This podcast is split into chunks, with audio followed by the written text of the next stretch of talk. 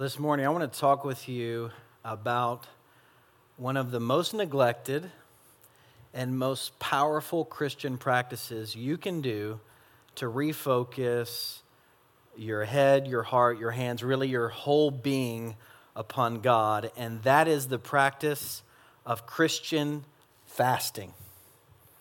Fasting. And, I want to start up top here with a definition about fasting. And when I'm talking about fasting this morning, here's the definition that I'm really going to be using fasting is refraining from food in order to increase our focus on and fellowship with God. Fasting is refraining from food in order to increase our focus on and fellowship with God. And so, a few notes on this definition as, as we get going this morning. Number one, when I'm talking about fasting, by and large, I'm talking about fasting from food. There are many things you can abstain from, refrain from, fast from, but this morning we're largely going to be talking about food. Number two, when we're talking about fasting, we're not talking about fasting for health and dietary purposes. But although that's very in vogue right now, it's very popular. I know we have people in our church who do intermittent fasting, and people have lost weight and, and had great results for that. But the purpose of that kind of fasting is for physical health. What we're talking about is fasting for spiritual health. And then the other note I want to just put at the outset as we begin is that if, if you're a guest with us, or maybe you haven't been in, in, in church your whole life, maybe you just like clicked on Facebook because you're bored this morning, like this is kind of a crazy idea, and I'll just say that up front, right? This is a crazy idea in our culture today fasting from food, intentionally refraining from it. And it's crazy in our culture, and I hope you'll stay with us if you're immediately like i'm out right? I'm out. I did, you know you're, you're thinking this is impossible. This is crazy. I mean this is a crazy idea in our culture because we live in a pleasure driven deny yourself nothing instant gratification world today. And so uh, everything in our being pushes back against this idea of fasting. And look i'm i grew up in this culture. I'm a product by and large of this culture and so i get it and so, like, I know the temptations that come after a long and stressful day of work. And now, some of you, your temptation might be hey, you know what? Every night I'm going to have a glass of wine, I'm going to have a nightcap. Maybe I'm just going to binge on Netflix. For me, I just want a little something sweet at the end of the day. That, that's usually mine. Like, nine o'clock, I just kind of want a few Oreos, maybe a pint of ice cream.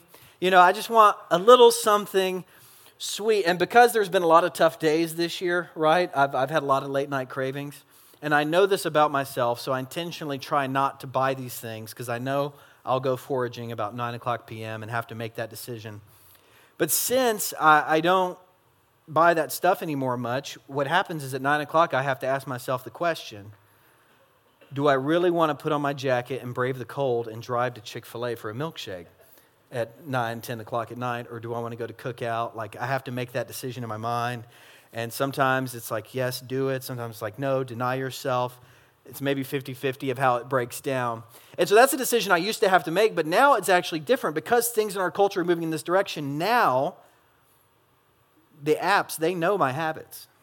And so DoorDash, Grubhub, Uber Eats, they just, they just hit me with a push notification saying, hey, treat yourself tonight hey, want a little something sweet? And you don't even have to get up from your couch anymore. You can just swipe on the app and you will have the food you want delivered to you. This morning, as I was preparing for worship, I got a text message from Sonic. Now, I don't know how I got on Sonic's text list, but they texted me, right? So all the companies are making it easier and easier to get what we want and when we want it. And some of you, as you're thinking about this, I mean, my mind immediately went to this advertising campaign from Taco Bell a few years ago.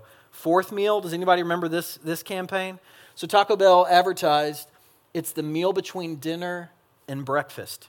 It's not food, it's fourth meal. So they, they said, you know what? Americans, three large meals isn't enough for them.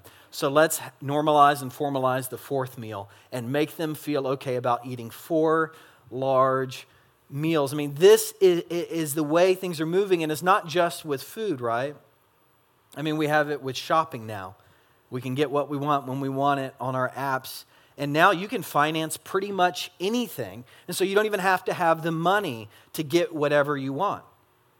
Sexually in our culture, it's the same way, right? The idea of denying yourself, people say, oh, that's, that's repressive. You can't do that. And in so many other areas, we're, we're pushed to indulge our pleasures, to never deny ourselves, which is why the motto, you could say, of our culture these days is treat yourself, right? Treat yourself. And so, this idea of fasting, intentionally refraining from food, denying those deep cravings and desires, is tough and it's kind of crazy. But, but here's the thing up until about the last hundred years or so, fasting was a core practice for Christian believers. It's only been in the last hundred years or so that this has kind of faded from churches and it's faded as something that's talked about and emphasized in church. And so, in one of the earliest Christian writings, the, what's called the Didache, in around the year 100, beyond Holy Scripture, in around the year 100, there was some teaching the church was doing that we have, and it encourages Christians to fast on Wednesdays and on Fridays. Some of you know that in the church's calendar, as they were getting a rhythm of Christmas and Easter, leading up to Easter, those 40 days were called the season of Lent. And traditionally, Lent has been a time of fasting in the church's life. And Lent, Lent is coming up. And so maybe this will kind of help you prepare for that journey. Before people were baptized, for centuries in the church, candidates for baptism fasted before they were baptized. John Wesley, the founder of Methodism, he wouldn't ordain anybody who didn't practice fasting. And at my ordination, they asked me this question Will you recommend fasting or abstinence both by precept and example? And while I answered yes, and I've, I've taught on it at different times in different settings, in a decade of ministry now, this, I think, is the first sermon I've ever preached on fasting. So I'm not, I'm not coming to you as someone like this is my, my main thing. I actually felt called by God to preach on this. So I think this is the first sermon I preached on fasting growing up in a church. Emily said the same thing was for her experience. She said, I don't think I've ever heard a sermon on fasting. I didn't growing up. And you know, people reach out, hey, can we get together? Can we talk about my spiritual life and things going on? Nobody has ever set an appointment and said, I want to learn more about fasting. And I think that's because in our culture, everything is pushing us away from this idea. And because no matter how many times you've fasted, no matter whether if this is brand new or whether this has been part of your Christian practices for a long time, nobody likes to be hungry and to experience hunger pangs. But here's the thing if you talk to people and, and a lot of times they're not advertising, but if you talk to people who fast as part of their Christian disciplines, you will hear over and over again that fasting is one of the most powerful tools and things that, that people do to help them connect, to focus on, and to fellowship with God. You'll hear it over and over again. And so, since at least in my experience, this isn't talked about a lot in the church, and there's not much guidance. It's just kind of this kind of idea that's out there. You think like weird Christians do this. This morning, I want to I want to just talk very simply about what fasting is, why Christians do it, and how to begin. And so, when it, when it comes to fasting and what it is, I mean, I gave you the definition earlier, but when you look throughout the pages of Scripture, what you will find is that fasting is found throughout. You have in the Old Testament Moses fasting on Mount Sinai without food or water 40 days before he received the law. In Nehemiah, you have God's people fasting as an act of repentance as they're confessing sin. You have Daniel fasting some specific foods and accompanying that by prayer. In Judges, you have God's people fasting as they're seeking his guidance. In the book of Acts, we see Paul and Barnabas fasting as they're beginning to plant churches and commission Christian leaders. And the fast you're probably most familiar with is Jesus' fast. If you don't know about any others, you probably know that before he began his public ministry, Jesus fasted for 40 days in the wilderness. And so we, we find fasting from really beginning to end in Scripture. And when, when the Scriptures talk about fasting, every time it's talking about fasting from food. And you won't find a chapter and a verse that gives, like, okay, hey, here's exactly what you need to do, these 17 things. We see a lot of diversity when it comes to fasting in the scriptures. We, we see people doing different lengths. We see 40 days, and then we see people fasting for one day. We see people fasting together as a group, and we see people fasting personally on their own. We see people doing uh, what you might call a supernatural fast. Jesus and Moses fasting from food and water. I don't recommend, that's where you begin. Uh, we see people doing what you might call a normal fast, fasting from food, but drinking water or fruit juices, things like that. So, uh, kind of a solids only fast. Then you see people doing partial fast, where they, they only fast from specific things in their diet. So we see a lot of different types of fasting when it comes to the Bible, but, but overall, there is this assumption that God's people are people who fast. And Jesus actually shared that assumption. And so this morning, we're going to look specifically at a couple of times where Jesus talks about fasting throughout his ministry after he had fasted for 40 days. And one of them comes in Matthew chapter 6, which is where we were looking last week. And here in this Sermon on the Mount, Jesus is talking about true piety and false piety, kind of good motivations and bad motivations when you're living out your faith. And as he's teaching, he teaches on three core Christian practices. He teaches on giving, giving financially. He teaches on praying, which we talked about last week. And then I don't, it's not a top three, but in the three he teaches on, he includes the practice of fasting, which I think is significant. So, Matthew chapter 6, verse 16, here's what he says He says, When you fast, don't make it obvious, as the hypocrites do, for they try to look miserable and disheveled so people will admire them for their fasting. I tell you the truth, that is the only reward they will ever get. But when you fast, comb your hair and wash your face. Then no one will notice that you are fasting except your Father, who knows what you do in private. And your Father, who sees everything, will reward you. Very short little teaching here. But I want to give a few observations. Number one, Jesus says, when you fast. Did you notice that? He says, when you fast, not if you fast. So he, he has an assumption here that, that, that his disciples, his followers, are, are going to fast. And then, number two, in this short teaching, he basically assumes that things are going to go off the rails when you fast and that you might not do it for the right reasons or it might get kind of complicated. And this happens with a lot of different spiritual disciplines. We do them for different reasons, different motivations. And here, in Jesus' time, the Pharisees, they fasted two days a week regularly.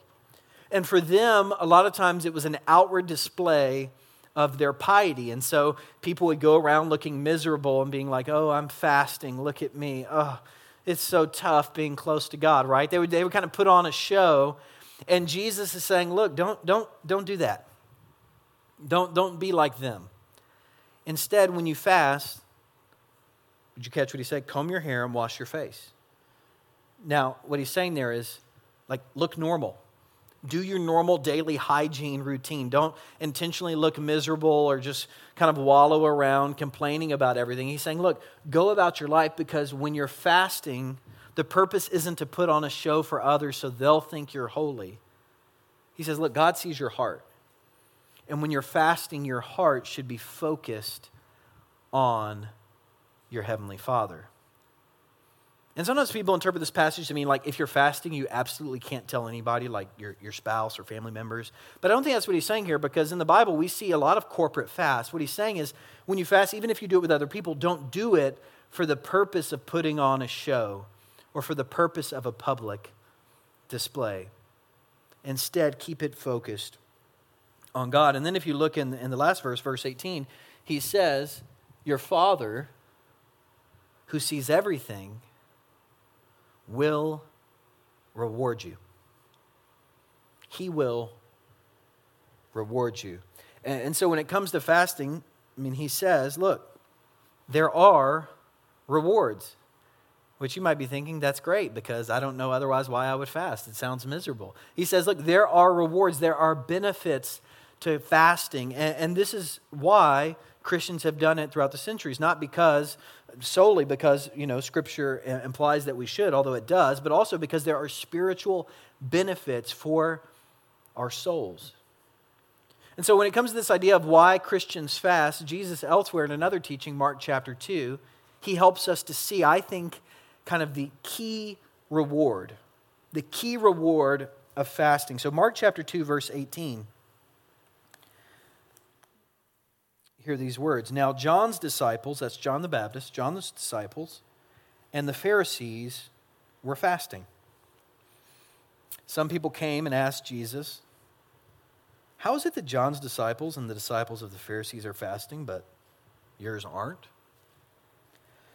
And Jesus answered, How can the guests of the bridegroom fast while he is with them?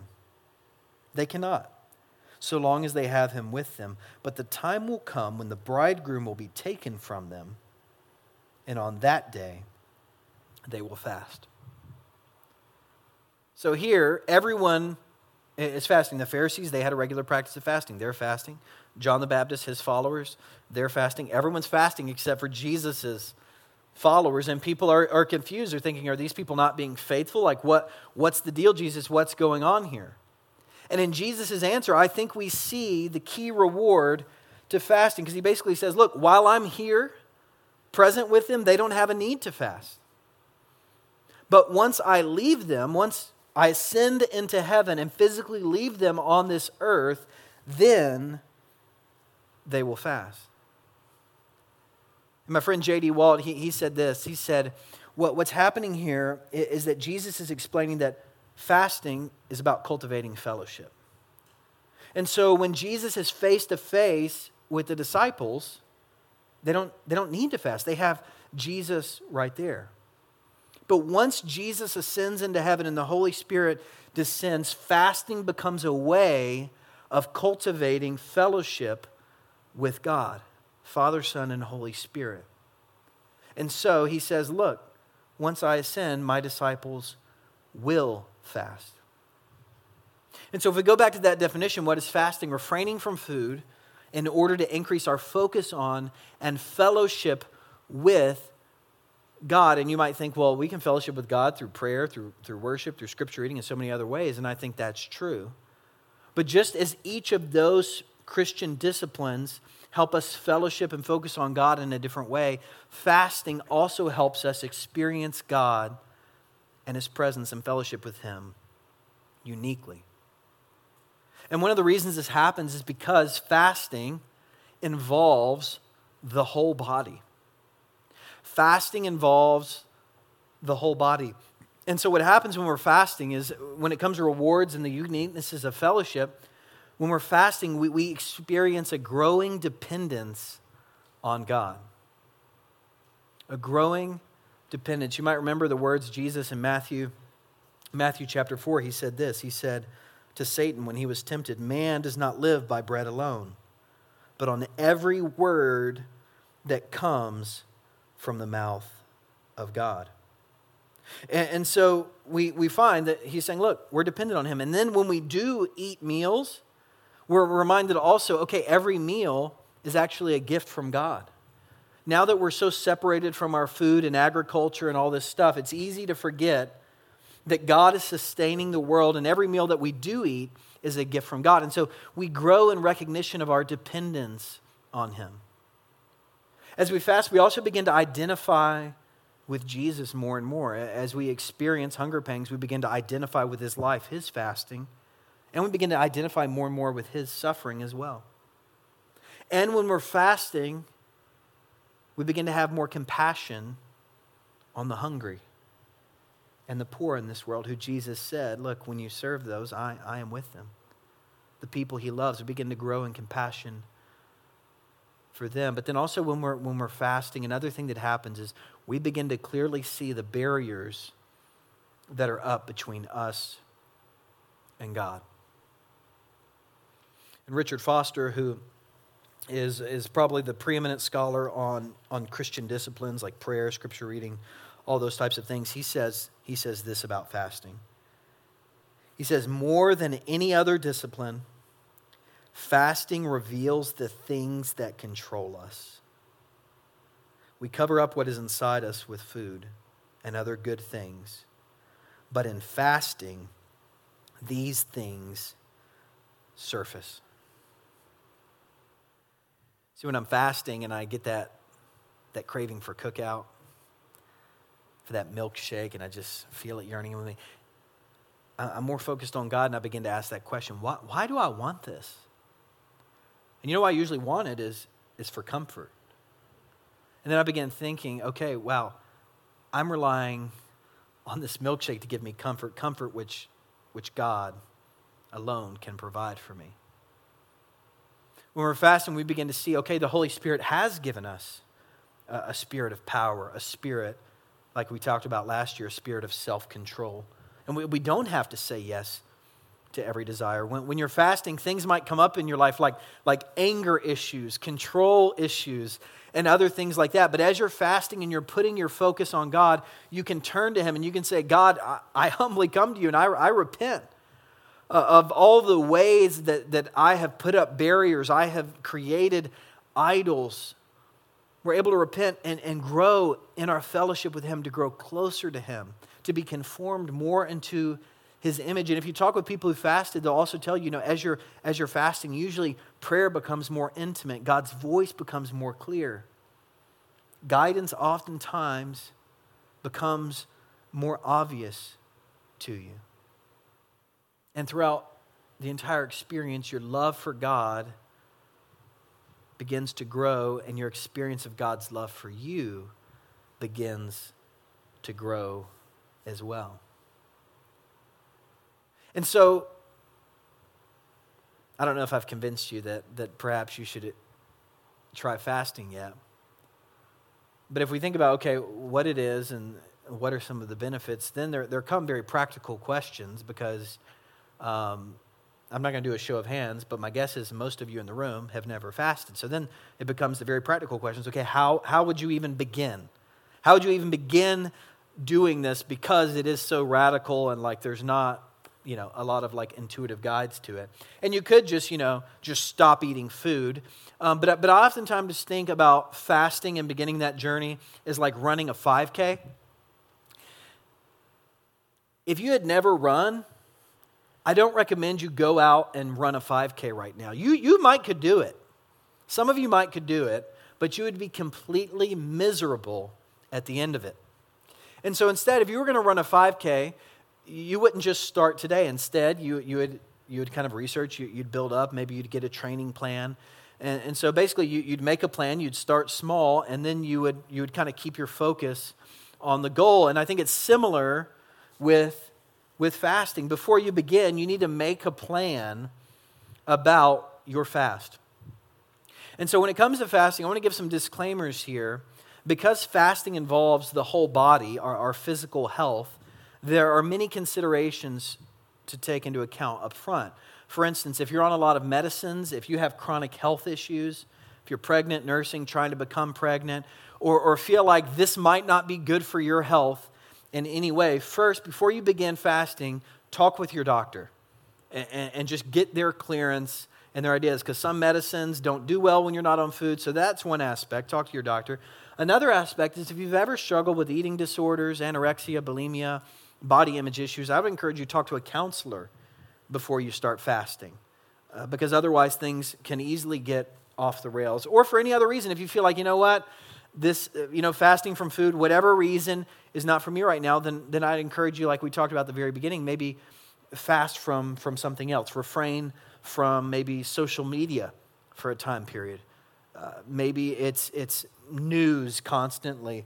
Uh, maybe it's whatever it is for you that you feel like you have unnatural desires for, that you might need to let go of a little bit, identify one of those things and, and begin there. So I, w- I would say first take into those health considerations and then begin praying to God God, would you help guide me about fasting? This is a new journey for me. And as you're praying, then begin to decide okay, what, what kind of fast am I going to do? Like we said earlier, there is what you might call a normal or traditional fast no foods, but most people, well, you need to drink water. Um, but then a lot of times people will also drink fruit juices, things like that to help sustain their blood sugar, kind of keep them going, especially if it's going to be longer than a day. So, kind of, okay, what am I going to fast? Maybe it's a partial fast. You know, it's just going to be some items. You need to begin thinking about what your fast is going to look like. And I want to say, uh, we want to help you on this journey. And so we have a, a Facebook group. It's, it's kind of new. It's private, so it's like invite. It's not invite only. You have to request to join, and we have to accept you. But in there this week, we're gonna we're gonna put up a question. Hey, if you have any questions about fasting, you need guidance, you want help, invite you to join the Facebook group so we can talk together there and support one another on this journey. It's private, so it's not going to be blasted out to your entire Facebook feed. But it's like if you were running a 5K or training for something important, it, it can be helpful to have support, to have accountability, to have people on the journey with you. And so begin making a plan. And then I would say start small. Don't just say, I'm going to do a 40 day fast if you've never skipped a meal in your life. Maybe start with one meal. Maybe start with, with two meals. A lot of times, if I'm fasting, I'll, I'll eat dinner one night and then not breakfast and lunch, but then close the fast with the other dinner. So miss, miss two meals. So, like a one day fast, you could, you could say it's going to be three meals. It, it could be three days eventually, and then slowly work your way up. And now you might be thinking, you know, is it even bodily possible to fast 40 days? Now, humanly possible without water? Definitely not. Don't try it.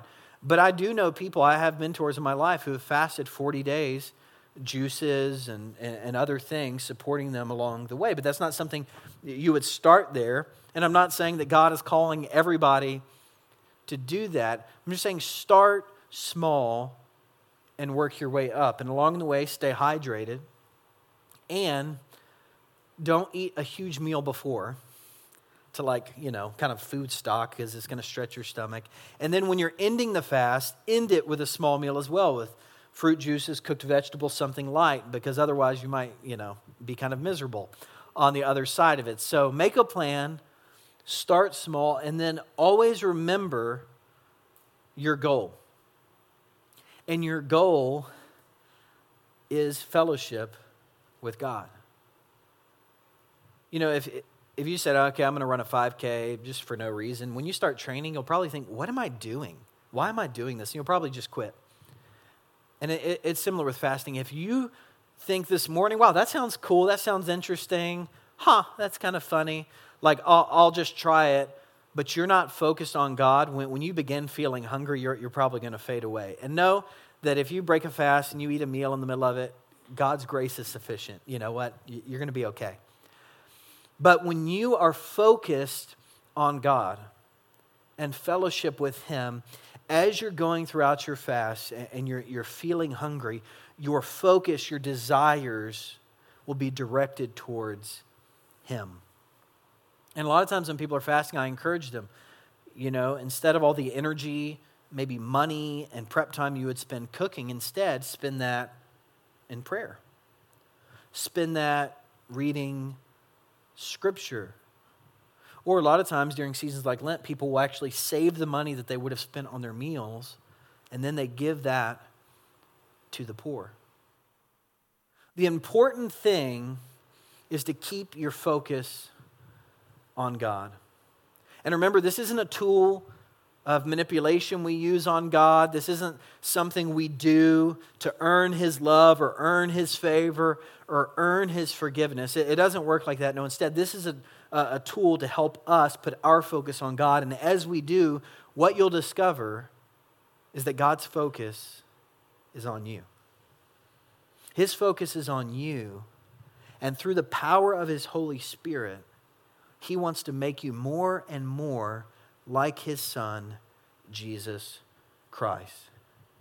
And fasting is one among many practices that can help you grow in Christ likeness. And so uh, this morning, I, I encourage you to begin thinking, praying. It can be scary, just kind of like I've never done this. This might, I don't know. Begin praying, saying, God, is this something you're leading me to do in the, the days, the weeks ahead? Start small. Keep your focus on God and know we want to support you with this. So you, you can join the Facebook group. We'll, we'll talk there. You can reach out with any questions. And uh, we're going to be on this journey together. And I would encourage you, especially as we approach Easter and begin looking towards the cross and Jesus' resurrection, to consider making some kind of fast. Maybe it's on a fixed day, uh, maybe it's, it's a day here and there. Making that part of your spiritual disciplines because I believe God will honor that and He will meet you as you fast. So let's pray that God would make it so. God, we thank you for your love, for the church.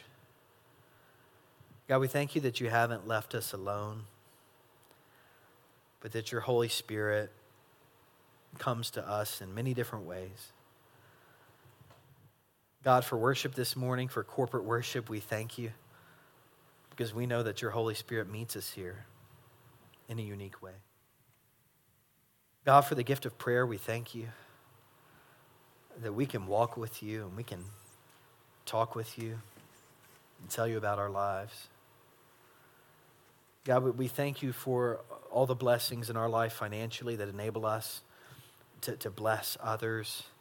And God, when it comes to, to this idea of fasting, we know our, our, our, our bones, like the, the core of us, pushes back against this idea of denying ourselves, God, but we remember uh, Jesus Christ, who laid down his very life for us. And, and we thank you for, for this practice. And we pray that as we begin thinking about it, planning, and embarking on perhaps a, a new thing together, God, we pray that you would meet us, that you would help us to focus on with you, and you'd help us experience fellowship with you, Father, Son, and Holy Spirit. we ask all these things in Christ's holy name. Amen.